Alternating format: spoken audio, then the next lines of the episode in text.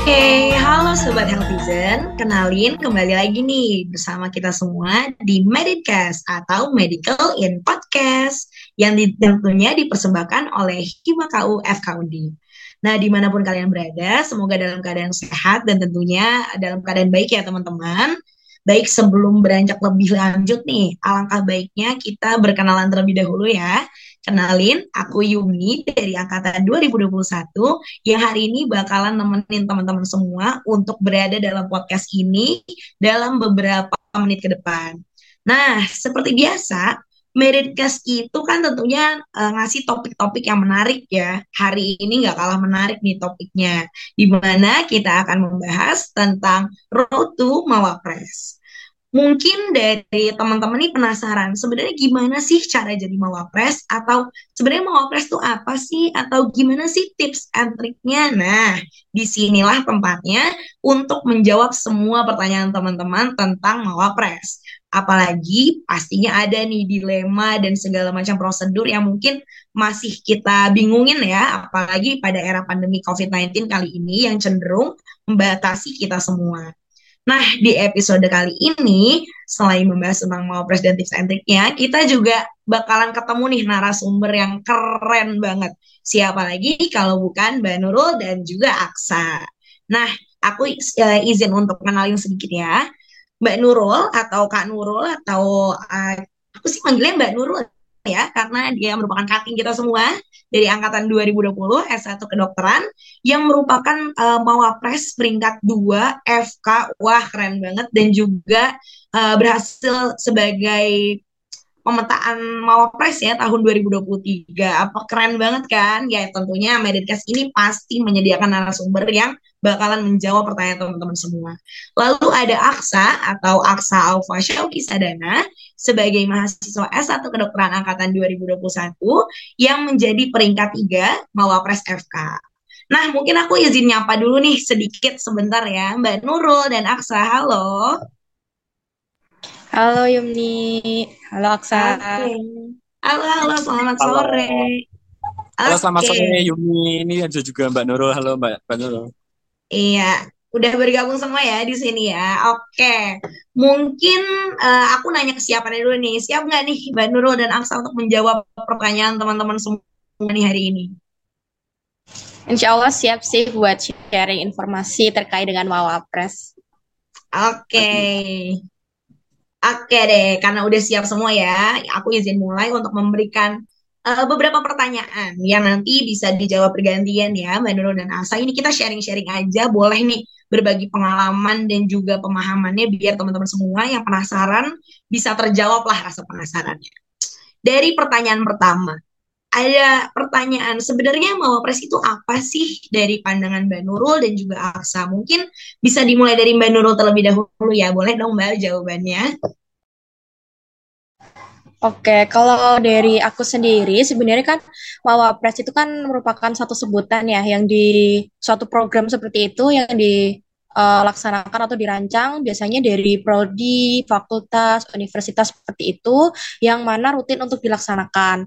Nah, nantinya jika nanti dalam perwakilan baik dari program pro, uh, program prodi nanti akan maju ke tingkat yang lebih tinggi yaitu fakultas, nanti dari perwakilan fakultas itu akan masuk ke tingkat yang lebih tinggi lagi yaitu tingkat universitas. Dan nantinya untuk ujungnya sendiri dari perwakilan dari tiap universitas ini akan disaring lagi, seleksi lagi untuk di tingkat nasional karena di tingkat nasional pun itu juga diselenggarakan oleh PPDD Dikti kalau tidak salah. Kemudian uh, kalau Pilmapres sendiri ya atau pemilihan mahasiswa berprestasi ini persyaratannya adalah seorang mahasiswa yang memenuhi persyaratan dengan kelebihan pencapaian prestasi yang baik juga dan juga unggul yang tentu akan dapat memenangkan ajang ini. Jadi sebenarnya Mawapres itu adalah suatu ajang perlombaan untuk mahasiswa yang dianggap lebih berprestasi dibandingkan untuk uh, mahasiswa lainnya. Mungkin itu dari aku, Yumni. Oke, makasih Mbak Nurul atas jawabannya. Mungkin dari Aksa nih, ada pandangan lain. Sebenarnya Mawapres itu menurut pandangan Aksa itu apa sih? Oke, terima kasih Yumi. Tentu yang dijelaskan oleh Kak Nurul sebelumnya itu sudah lengkap ya uh, dari definisi namanya sendiri mawapres itu apa ya. Mawapres sendiri kan kita tahu bahwasanya uh, kepanjangan uh, singkatan ya dari ma uh, mahasiswa berprestasi tentu uh, ini merupakan sebuah program yang luar biasa dari berjenjang ya Mawapres itu sendiri. Berjenjang dari tingkat prodi kemudian ke fakultas dan juga hingga universitas bahkan sampai ke tingkat uh, nasional bersama seluruh mahasiswa-mahasiswa yang berprestasi ya tentunya uh, dari berbagai universitas. Tentunya dari sini merupakan program untuk uh, sebagai uh, bentuk uh, apresiasi, kemudian bentuk sebuah uh, kepedulian untuk memberikan sebuah apresiasi kepada mahasiswa-mahasiswa yang berprestasi seperti itu, baik dari sesuai dengan kualifikasinya. Kan tentu berprestasi itu menurut orang masing-masing itu kan berbeda-beda ya tentu nanti ada sebuah uh, kriteria dan kualifikasi masing-masing uh, sesuai dengan uh, penilaian seperti itu sehingga dapat diberikan gelar sebuah uh, mawapres seperti itu yang berjenjang tentunya mulai dari tingkat prodi, kemudian ke fakultas sampai universitas bahkan sampai nasional. Nah kebetulan uh, kami berdua nih uh, Kak Nurul kemarin jadi mawapres uh, dari tingkat prodi ya sebelumnya uh, kami berdua, kemudian lanjut ke uh, mahasiswa prestasi di tingkat fakultas seperti itu.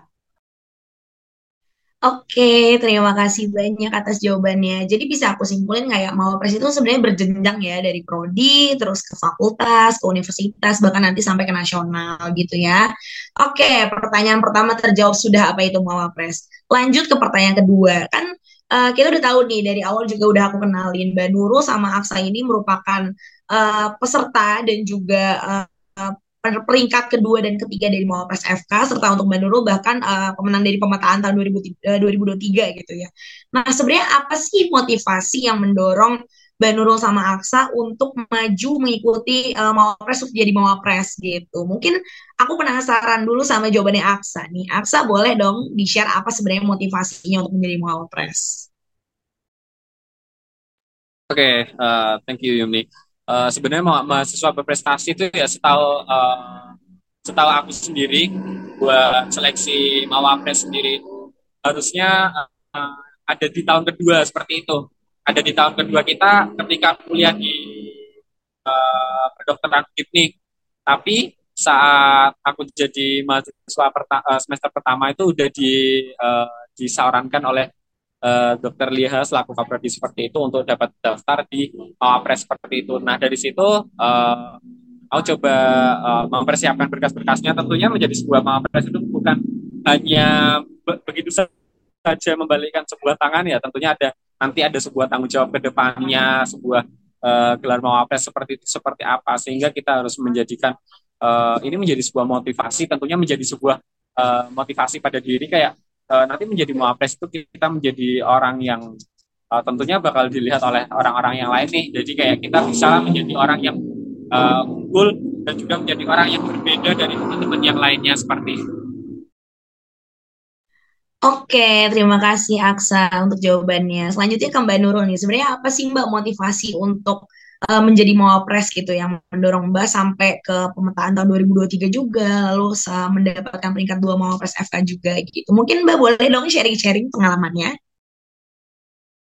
Oke, kalau bertanya terkait dengan motivasi ya sebenarnya emang waktu pertama kali masuk ke FK itu di uh, official accountnya dari Hima dan juga dari BEM FK itu sempat men-share terkait dengan uh, mahasiswa yang menjadi uh, Mawapres tahun itu. Nah, dari melihat uh, orang-orang yang keren itu dan kebetulan juga salah satunya waktu itu menjadi kakak uh, Soan waktu di program GLDO itu jadi salah satu motivasi aku untuk setidaknya bisa nih nanti uh, di tahun aku aku pengen dapat gelar ini. Karena dari pandangan aku sendiri jika kita uh, berhasil untuk bisa mencapai derajat berprestasi menurut pandangan kita masing-masing setidaknya kita bisa memberikan apresiasi bahwa dari diri kita sendiri sudah berhasil meraih dari goals yang sudah kita tentukan. Yang kedua tentunya lingkungan dan juga ambience ya atau orang-orang di sekitar kita itu memiliki visi dan misi yang sama sehingga bisa membantu kita untuk bisa menjadi pribadi yang lebih baik lagi. Uh, sebenarnya kalau boleh sharing untuk tahun ini kalau ta tahun kemarin itu saat mengikuti ajang sebenarnya aku tidak uh, menargetkan untuk menjadi juara karena uh, tahun sebelumnya saat tahun pertama masuk itu kan tidak bisa mendaftar ya kalau tahun aku sebelumnya tidak bisa mendaftar karena yang bisa mendaftar hanya angkatan 2018 dan juga 2019. Nah, di situ otomatis aku tidak bisa mengetahui dong uh, apa aja yang dibutuhkan dan juga uh, sistem penilaiannya itu seperti apa. Kemudian tahun kedua dan ya saat aku ikut itu uh, aku ingin ikut karena aku pengen lihat uh, sistem penilaian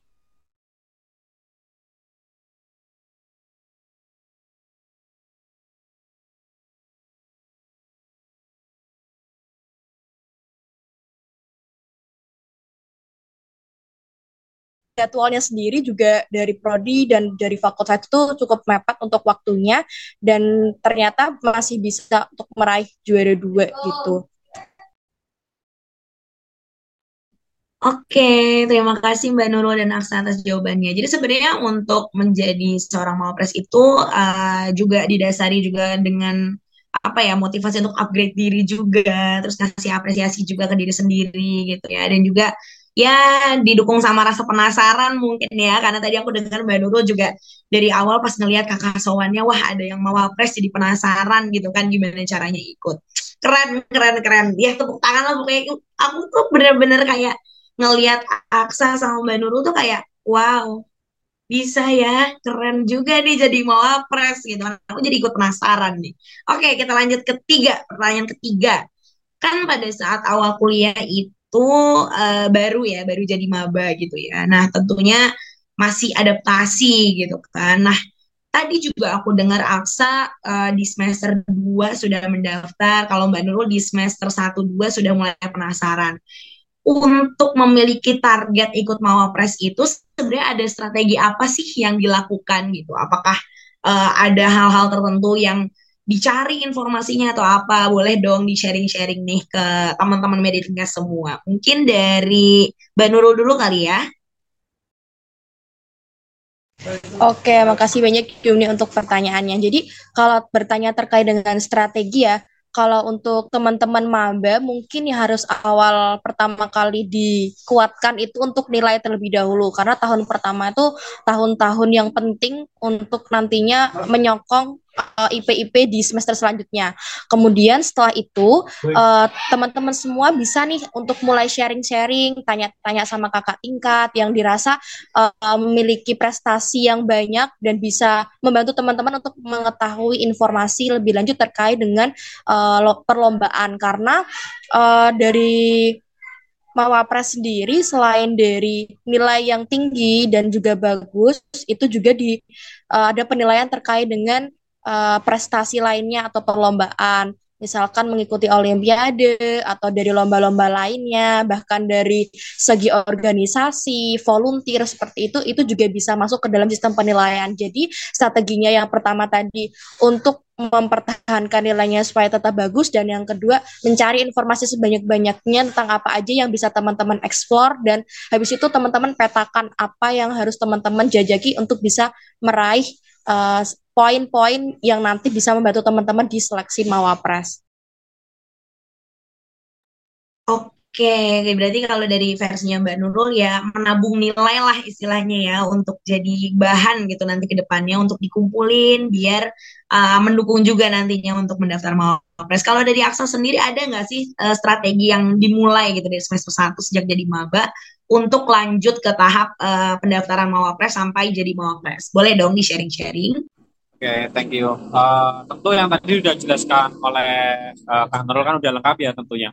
Jadi memang benar kayak kita tuh uh, menurut aku yang pertama uh, kita tuh ada sebuah niatan sendiri seperti itu. Jadi memang dulu kayak ada sebuah target nih nanti kalau aku udah masuk jadi mahasiswa, aku pengen seenggaknya jadi mawapres lah seperti itu dan memang itu uh, sebuah keinginan itu tidak akan terwujud kalau kita tidak memiliki sebuah aksi tersendiri maka dari itu kalau kita sudah memiliki sebuah niat dan keinginan seperti itu maka uh, strategi kita adalah melanjutkan dengan membentuk sebuah aksi pada diri kita sendiri. Nah aksinya sebagai apa? Nah tentu tadi seperti uh, nilai kan memang uh, uh, apa? IPK kan menjadi salah satu uh, kriteria juga pada penilaian uh, mawapres ini juga. Nah kemudian berprestasi prestasi. Nah, untuk prestasi sendiri buat teman-teman kayak ragu nih kayak prestasi aku cuman uh, dikit atau bagaimana? Seperti itu tentu uh, kriteria dari Mawapres sendiri bukan hanya dari prestasi, tentu ada beberapa kriteria-kriteria lain yang mungkin tadi sudah dijelaskan seperti ada dari volunteer, organisasi, semuanya seperti itu tetap menjadi sebuah bahan pertimbangan penilaian sehingga uh, hal itu teruslah kita uh, menjadi sebuah uh, keinginan pada diri sendiri sehingga terus menjadi sebuah uh, apa menjadi sebuah stimulus pada diri kita untuk terus uh, menjadi seorang yang uh, memiliki atmosfer berprestasi sehingga kita terus uh, memiliki sebuah keinginan-keinginan dan akhirnya mungkin kita bisa uh, merealisasikan sebuah niat kita tadi menjadi seorang uh, mawapres tentunya. Tentu uh, harus ada sebuah keinginan ya uh, yang ada pada diri kita itu menjadi sebuah strategi. Uh, jadi kayak ada niat, ada aksi dan jadilah sebuah prestasi seperti itu. Oke, terima kasih Aksa dan Mbak jawabannya. Jadi kalau boleh aku simpulin, kalau dari versinya Aksa, yang penting mulai dari maba nih kita ada keinginan dulu gitu ya, didorong dulu sama keinginan. Setelah itu dari eksekusinya dimulailah dengan menabung nilai, cari nilai uh, setinggi-tingginya gitu ya, untuk uh, melangkah lah istilahnya membantu untuk melangkah lebih jauh lagi, seperti itu ya. Baik, untuk selanjutnya nih, tenang, kita pertanyaannya masih banyak nih. Kebetulan banyak banget yang penasaran tentang seputar Mawapres ini. Untuk pertanyaan selanjutnya nih, kira-kira sebenarnya eh, gimana sih proses dan syaratnya saat menjalani seleksi Mawapres? Jadi uh, tadi kan juga aku dengar kan bertahap dan sebagainya. Mungkin ada proses-proses tertentu yang dijalani selama seleksi. Boleh dong di-sharing-sharing ke teman-teman healthizen semua, dimulai dari Aksa dulu boleh? Oke, jadi memang ya, uh, jadi Mawapres kan bukan hanya membalikkan sebuah tangan ya, banyak sekali proses-proses tahapan nih dari teman-teman uh, apa dibantu lah kemarin kayaknya acara juga dibantu tadi uh, teman-teman riset nih. Tentunya ada kemarin kita pertama tuh bersenjang dari uh, tingkat prodi. Nah sebelumnya itu memang uh, seleksinya kan kita mulai dari buat tahapan berkas terlebih dahulu. Ada tuh berkas-berkas yang diminta seperti ada kayak kita menyiapkan uh, transkrip nilai, kemudian ada TOEFL juga, kemudian ada juga uh, kita membuat sebuah karya dalam bentuk proposal, dalam bentuk uh, karya tulis ilmiah seperti itu ya kayaknya. Uh, kemudian juga kita uh, mempersiapkan pemberkasan seperti itu, kemudian dilanjutkan seleksi tingkat prodi terlebih dahulu. Jadi kalau tingkat prodi kalau kita berarti uh, tingkat uh, kedokteran seperti itu. Jadi ada beberapa kemarin itu uh, dari mulai angkatan 2019, kemudian dari 20, bahkan angkatan kami 2021 mengikuti seleksi dari uh, seleksi mawapres dari uh, tingkat prodi seperti itu. Tentu hal ini uh, setelah ada pemberkasan kita uh, mempresentasikan di depan uh, seperti juri seperti itu ya. Ada beberapa beberapa dosen yang menjadi yang menilai kelayakan dari mawapres tingkat prodi ini kita mempresentasikan dengan bahasa Inggris uh, karya tulis ilmiah kita kemudian ada juga uh, sesi tanya jawab. Setelah itu setelah dari tahapan ini akan dilanjutkan dengan uh, seleksi tingkat fakultas. Nah seleksi fakultas sama kurang lebih sama. Kita mempersiapkan berkas-berkasnya kemudian dilanjutkan dengan presentasi. Namun presentasinya seperti itu ada tahapan presentasi uh, karya ilmiah kemudian ada wawancara seperti itulah ya untuk terkait uh, prestasi-prestasinya.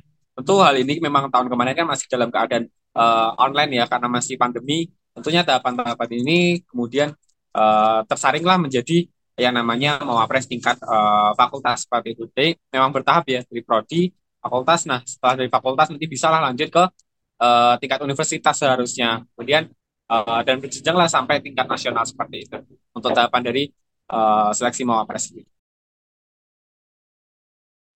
Oke, baik. Terima kasih Aksa atas jawabannya. Mungkin kalau dari versinya Mbak Nurul, uh, Mbak Nurul juga terpilih sebagai uh, Mawapres Pemetaan tahun 2023 ya. Ini ada nggak sih Mbak proses-proses dari seleksi yang dijalani dan syarat-syaratnya itu seperti apa?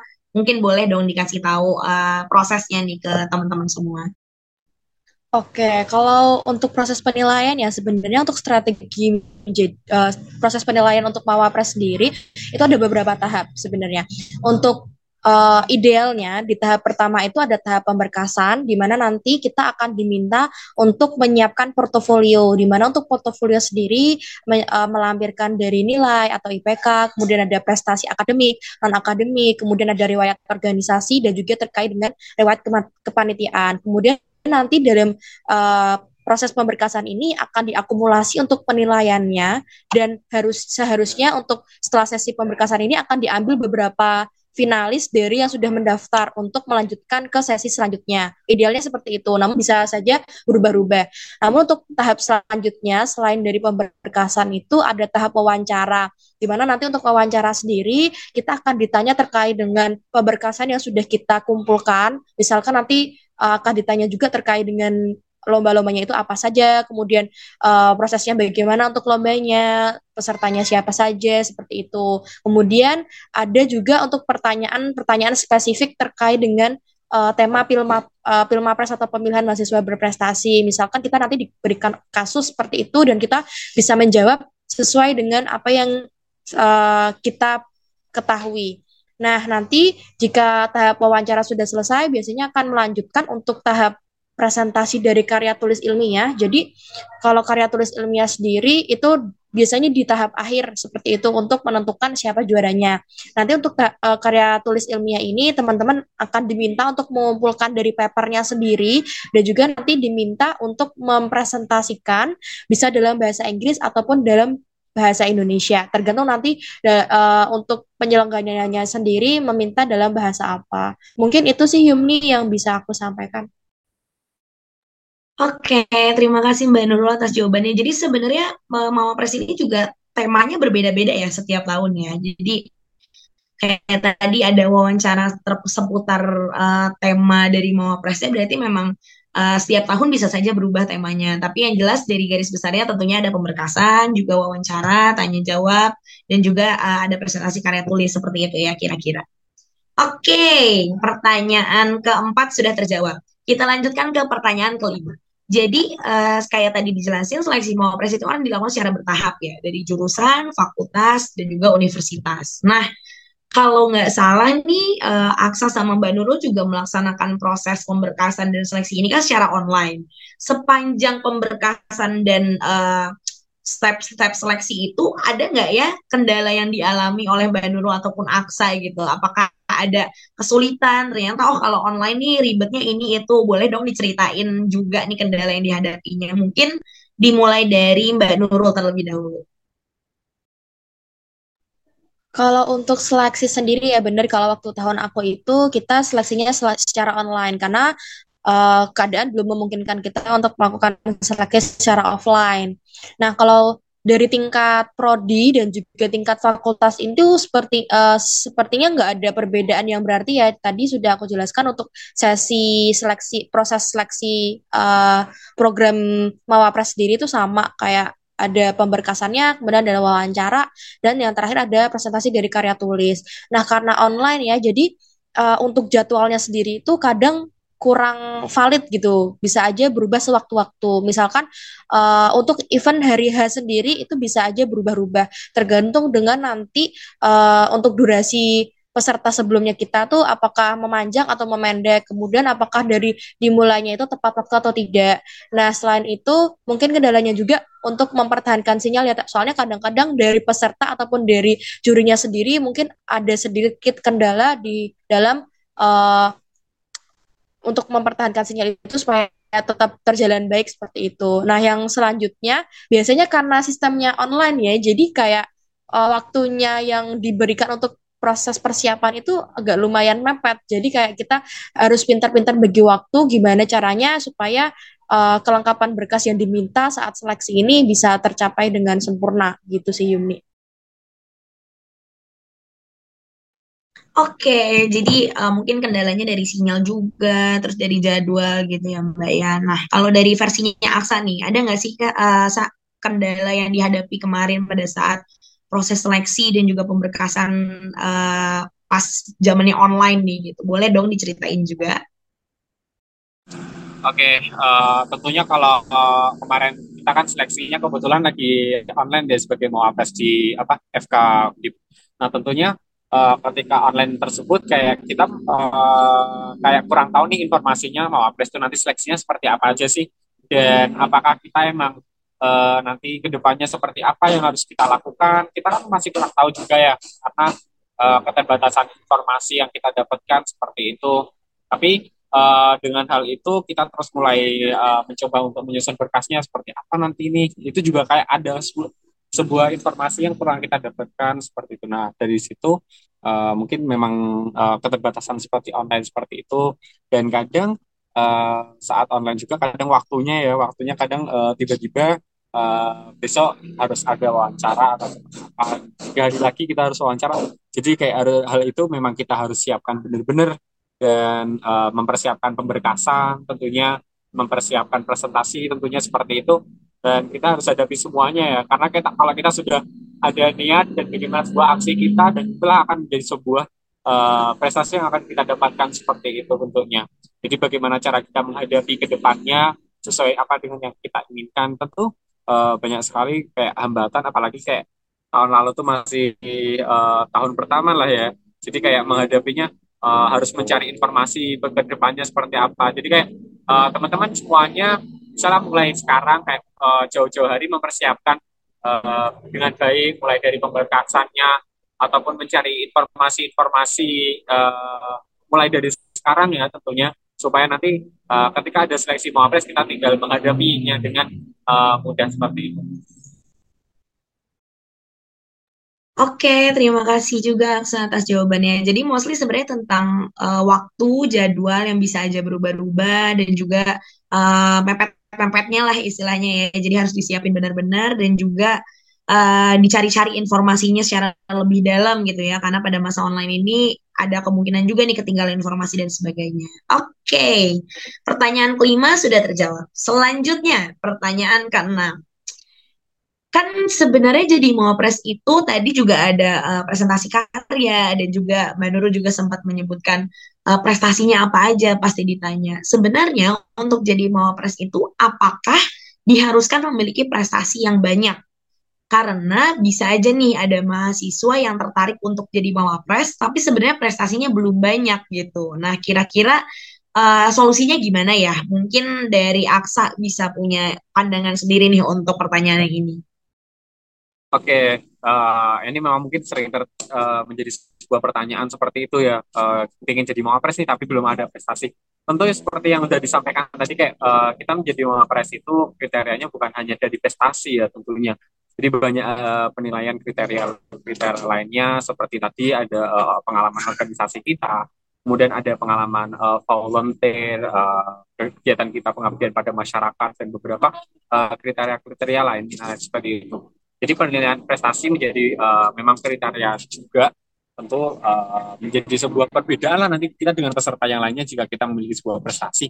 Jadi tentunya uh, perlulah teman-teman semuanya mulai mempersiapkan prestasi maupun uh, beberapa bidang-bidang uh, lainnya seperti organisasi, volunteer ataupun bahkan nilai juga nih teman-teman. Jadi jangan khawatir buat ikut mau apres uh, banyak sekali kriteria-kriterianya dan semuanya bisa dipersiapkan mulai dari sekarang seperti itu. Oke, terima kasih Aksa atas pendapatnya. Mungkin dari Mbak Nurul sendiri, menurut Mbak Nurul gimana nih? Kira-kira kalau misalnya ada yang tertarik jadi mau pres, tapi prestasinya ini belum banyak, baru ada satu ataupun dua gitu. Menurut pandangan Mbak Nurul gimana nih? Oke, kalau terkait dengan prestasi, sebenarnya itu salah satu hal pentingnya yang harus disiapin soalnya dalam uh, sistem penilaian terkait dengan pemberkasan itu ada poin tersendiri untuk prestasi dan itu berbeda dengan nilai uh, akademik gitu. Jadi memang harus dipersiapkan supaya nantinya uh, nilai teman-teman ini bisa lebih tinggi dibandingkan dengan uh, peserta lainnya. Di mana sih bisa kita cari uh, kesempatannya ya dari prestasi itu. Misalkan hanya uh, baru ada satu dua itu nggak apa-apa dilampirkan aja. Kemudian teman-teman bisa cari nih, misal uh, kendalanya karena belum bisa ikut, untuk ikut lomba lagi. Nah, mungkin teman-teman bisa cari peluangnya lewat ke organisasi. Misalkan teman-teman ikut organisasi yang tingkatnya udah sampai ke ekstra kampus, misalkan setingkat kota, provinsi, atau bahkan tingkat nasional seperti itu. Itu juga ada nilai tersendirinya. Uh, misalkan, tapi aku bukan anak organisasi, Kak. Gimana biar bisa? Mungkin teman-teman bisa ikut juga di kepanitiaan, karena di uh, kepanitiaan sendiri itu juga ada nilainya sendiri untuk uh, bisa memaksimalkan di nilai pemberkesannya. Coba teman-teman beranikan diri untuk bisa ambil bagian di suatu kepanitiaan dan jangan cuma jadi anggota biasa aja, tapi bisa ambil nih misal jadi ketua bidang atau bisa jadi BPH. Itu nilainya tentunya lebih tinggi dibandingkan dengan anggota biasa. Mungkin gitu sih Yuni. Oke, terima kasih Mbak Nurul atas pendapatnya. Jadi mungkin bisa aku simpulkan, kalaupun baru ada satu dua dilampirkan, tapi jangan lupa untuk uh, melebarkan sayap selebar-lebarnya gitu ya, mencari peluang lebih banyak lagi untuk nge-explore lebih banyak lagi, baik dari segi perlombaan dan prestasi, terus dari nilai juga, dan juga dari pengalaman-pengalaman soft skill ya, panitia, keorganisasian, dan sebagainya. Karena di setiap kegiatan yang udah dilakukan itu tentu ada porsinya dan juga penilaiannya masing-masing. Kurang lebih seperti itu ya Mbak Nurul dan Aksa. Oke, okay. terima kasih banyak atas pendapatnya. Tapi jangan sedih, kita masih ada beberapa pertanyaan lagi. Semoga Aksa dan Mbak Nurul nggak bosan ya jawabin pertanyaan satu-satu nih. Baik, kita lanjutkan saja ke pertanyaan ke tujuh kita beralihnya ke kasus lain nih. Kalau tadi uh, prestasinya cuma ada satu dua gitu. Kasus selanjutnya adalah misalnya ada beberapa mahasiswa yang punya prestasi, tapi terhalang sama public speaking nih atau keterampilan penggunaan bahasa Inggrisnya yang mungkin uh, merasa masih kurang atau sebagainya. Nah, kalau kasusnya seperti itu, baiknya menurut Mbak Nurul dan juga Aksa, apakah lanjut maju aja atau mundur dulu karena ngerasa public speaking dan juga bahasa Inggrisnya kurang istilahnya kayak masih kurang berpengalaman dan juga kurang jago nih penggunaannya. Atau justru uh, lanjutin aja gitu. Siapa tahu uh, bisa dilatih dengan sendirinya. Kira-kira mungkin dari Mbak Nurul dan juga Aksa gimana nih pandangannya? Atau mungkin ada tips and triknya nih buat memperlancar dan juga uh, meningkatkan apa ya istilahnya uh, keterbatasan public speaking ini, ini sebenarnya ada caranya nggak sih untuk ditingkatkan lagi gitu? Dari Mbak Nurul dulu kali ya, aku minta pendapatnya.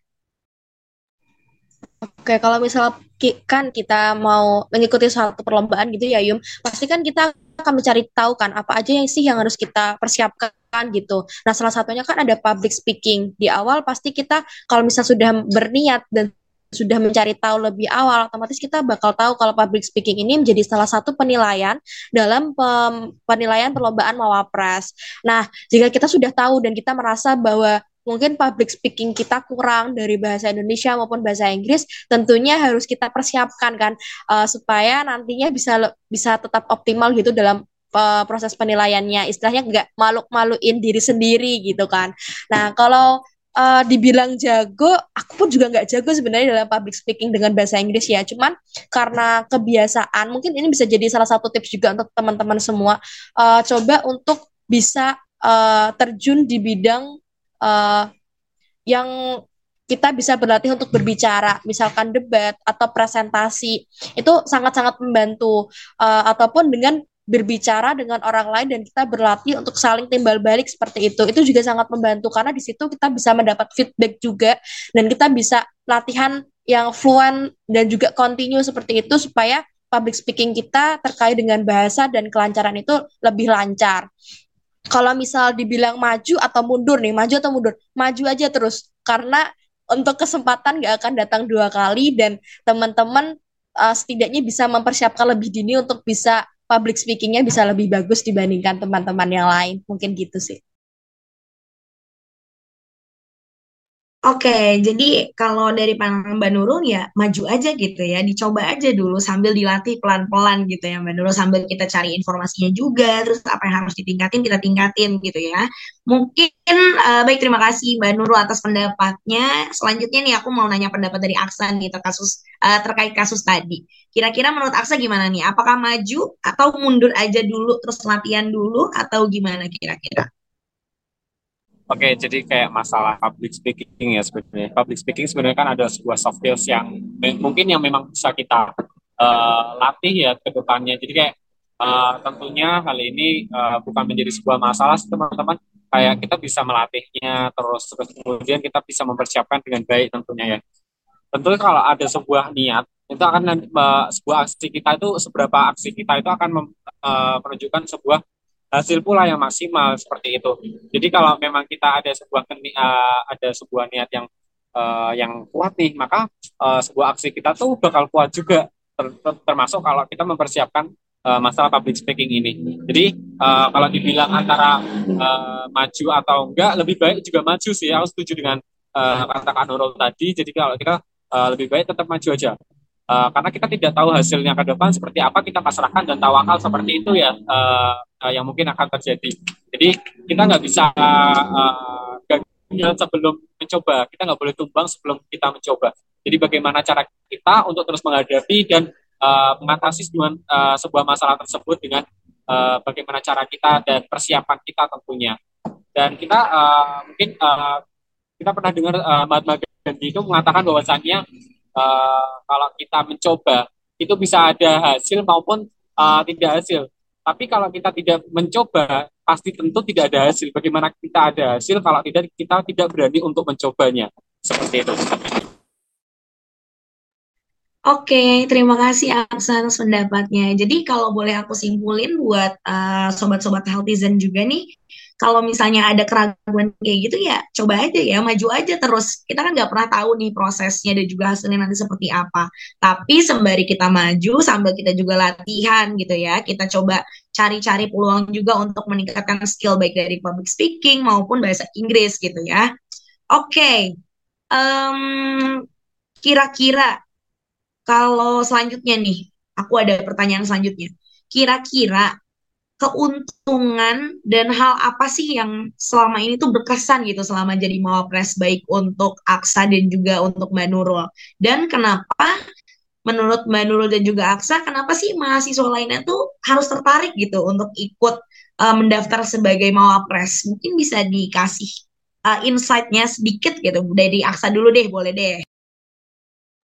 Aduh apa ya ini kalau uh, sebuah insight ya dari untuk buat ikut jadi mawapres tentunya Mawapres sendiri itu kan sebuah uh, kita menjadi memiliki sebuah uh, tanggung jawab tersendiri ya. Kayak kita uh, Mawapres ini kayak uh, sebuah tingkah laku kita semuanya itu kan pasti akan dilihat semuanya. Jadi sebagai seorang Mawapres itu menjadikan sebuah uh, tentunya menjadi sebuah tanggung jawab dan amanah baru ya tentunya kan. Uh, apalagi tingkat uh, di fakultas nih tentunya. Dan uh, sebuah hal yang menarik tersendiri dari Mawapres itu uh, tentunya kita menjadi um, menambahkan uh, sebuah relasi kita, networking dan segalanya, dan itu semuanya akan menjadikan uh, kita dan bermanfaat untuk ke, ke depannya ya tentunya. Mem mungkin memang tidak akan kita rasakan pada saat ini, mungkin di masa-masa yang nanti kita akan merasakan sebuah uh, sebuah uh, kebermanfaatannya selama kita menjadi seorang muapres uh, seperti itu. Dan tentunya teman-teman uh, nggak usah ragu lagi kayak buat uh, buat bisa join di uh, buat daftar di seleksi-seleksi Mawapres yang ke depan yang ada tentunya ya. Dan hal ini uh, sebagai bentuk sebuah apresiasi, program sebuah apresiasi yang luar biasa tentunya atas jerih payah teman-teman semuanya dalam berprestasi. Oke, terima kasih Aksa atas pendapatnya. Mungkin kalau dari uh, Mbak Nurul nih, kira-kira apakah ada pandangan lain? Apa sih Mbak sebenarnya keuntungan dan ada hal berkesan apa yang dirasakan selama menjadi Mawapres serta kenapa sih mahasiswa lainnya harus tertarik untuk ikut mendaftar sebagai mawapres? Oke, kalau bertanya terkait dengan manfaat dan juga apa sih hal yang bikin kita harus daftar mawapres dan jadi mawapres? Yang pertama tentu uh, sebuah gelar mawapres itu kan jadi suatu apa ya di satu sisi menjadi suatu kebanggaan tapi di sisi lain juga jadi tanggung jawab yang cukup besar di mana untuk dua uh, gelar tersebut bagi diri aku sendiri itu sebagai suatu pecutan bahwa kita harus bisa menjadi pribadi yang lebih baik lagi, baik dari segi attitude, tingkah laku, bahkan dari segi prestasi kita ke depannya. Di mana untuk uh, mendapatkan gelar uh, mawapres sendiri tidak membuat kita berhenti untuk terus berprestasi dan bisa terus menjadi pribadi yang lebih baik. Nah, yang kedua tentunya dengan menjadi mawapres otomatis kan itu akan diumumkan ya biasanya diumumkan baik di tingkat prodi, tingkat fakultas seperti itu bahkan di tingkat universitas jika kita menang di tingkat yang sama. Nah, otomatis dengan diumumkannya nama kita, otomatis kita akan dikenal oleh orang lain. Nah, mungkin di sini di satu sisi ah, agak malu ya dikenal dikenal gitu uh, dengan orang lain, tapi di sisi lain kita bisa uh, mendapatkan satu keuntungan karena kita bisa mendapatkan mungkin kemudahan-kemudahan yang tidak kita pikirkan sebelumnya dengan menjadi seorang mawapres. Misalkan dengan menjadi seorang mawapres bisa dikenal sama dosen, bisa dipercaya untuk bisa mengambil suatu tugas penting seperti itu atau bahkan bisa dimintai tolong untuk bisa menjadi asisten beliau atau bagaimana. Nah, selain itu kita juga bisa menambah relasi karena kan saat proses perlombaan Mawapres berlangsung, kita bertemu dengan orang-orang lain yang mungkin sebelumnya kita belum kenal, belum tahu dia pengalamannya apa aja yang bisa kita ambil dan kita bisa, oh ini jadi ide nih buat ke depannya uh, kita ke depannya harus seperti apa gitu. Nah selain itu menurut aku manfaat lainnya bisa menjadi motivasi orang lain untuk bisa menjadi lebih baik. Kayak tadi yang aku ceritakan bahwa ada kakak Soan yang juga menjadi mawapres dan aku tertarik untuk ikut mawapres dan menjadi mawapres karena dia. Jadi menjadi suatu motivasi dari orang lain itu merupakan salah satu penghargaan juga dari diri aku uh, bisa memotivasi orang lain ke arah yang lebih baik gitu ya.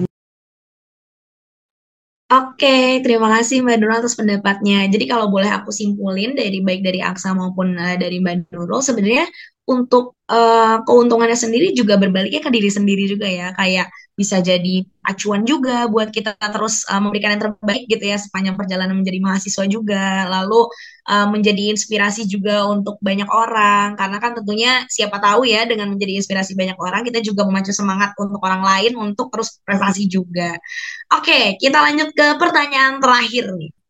Pertanyaan terakhir dan mungkin akan jadi penutup dari podcast Medincast kita hari ini sebenarnya uh, ada nggak ya statement dari Mbak Nurul maupun Aksa dan uh, untuk mahasiswa kedokteran supaya lebih banyak lagi yang berprestasi dan juga ikut seleksi mawapres. Mungkin um, bisa dari Mbak Nurul dulu nih. Kira-kira apa sih Mbak pesan-pesannya untuk mahasiswa kedokteran nih supaya bisa melangkah lebih jauh lagi sampai ikut ke seleksi mawapres? Oke, aku bakal kasih closing statement ya untuk pertanyaan terakhir ini. Jadi, setiap mahasiswa dapat meraih gelar mahasiswa berprestasi dengan kesempatan yang sama tanpa terkecuali. Karena prestasi dapat diraih oleh siapa pun dengan kesempatan dan jalannya masing-masing. Yang terpenting tentu bukan gelar mahasiswa berprestasinya, namun bagaimana kita menempatkan diri di masyarakat dan menebar kebermanfaatan yang dapat berdampak ke masyarakat secara luas, entah itu motivasi, finansial, pelatihan atau hal lainnya. Uh, pesanku, ayo maksimalkan potensimu untuk berprestasi dan bermanfaat lebih dahsyat lagi demi mencapai goals berprestasi versi dirimu sendiri. Wah, keren banget nih. Bener banget sih, aku setuju banget sama statement yang Mbak Nurul. Mungkin kalau dari Aksa, apakah ada statement, closing statement nih buat teman-teman semua supaya lebih semangat lagi untuk berprestasi dan juga ikut seleksi Mawapres? Oke, tentunya. Uh, tentunya uh, kita udah ngerasa juga nih udah di ujung podcast kita ya. Tentu, uh, tentunya uh, luar biasa banget sih.